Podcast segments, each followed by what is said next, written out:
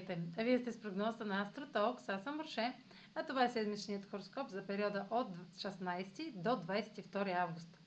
Ще започна с общите влияния за седмицата, след което ще се продължа с тяхното отражение на вашия седен и вашия зодиакален знак. Събитията през седмицата ще са свързани с пълнолунието във Водолей. Това е второто за годината. Първото пълнолуние във Водолей беше на 23 юли. Когато две пълнолуния подред се случват в един зодиакален знак, това означава, че имаме повече работа за осъзнаване по темите, свързани с текущата ситуация. Пълнолунието във Водолей на 22 август е изключително благоприятно, понеже е в съвпад с планетата на късмета Юпитер във Водолей. За разлика от предходното пълнолуние, което беше в близост до Плутон и освети проблемите с самоконтрола и нуждата от власт, сега по някакъв начин резултатите ще са благоприятни и в наша полза, особено дните преди пълнолунието, понеже ще е момент да се поднесе решението. Това е също и момент на кулминация в годишния цикъл между Слънцето и Юпитер, който ще е точен на 20 август.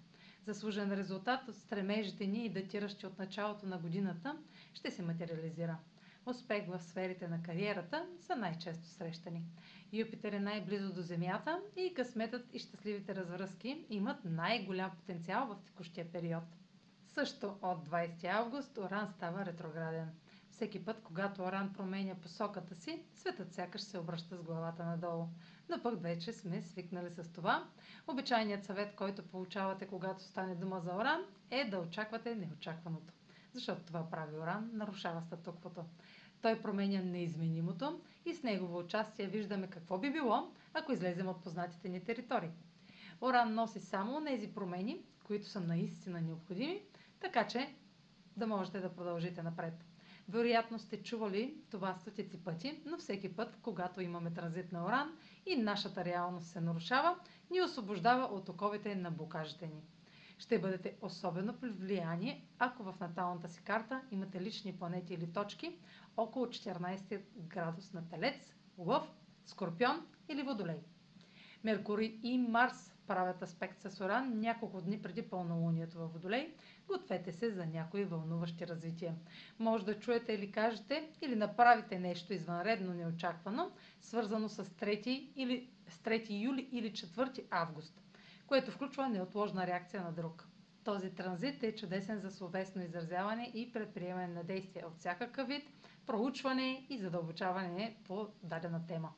А сега проследете как ще се отразят тези енергийни влияния според вашия асцендент и вашия зодиакален знак. Седмична прогноза за асцендент Козерог и за зодия Козерог. Пълнолунието в Водолей попада в сферата на личните ресурси и ви отвежда до основен повратен резултат, свързан с края на юли. Кулминация или решение ще бъде финализирано. Пълнолунието е в съвпад с Юпитер във Водолей и осветява ключов финансов успех, включващ споделени финанси, интимност или психологически въпроси промени в личните ви доходи или подходът към самодостатъчност ще доведат до резултат или край, който предефинира подхода ви.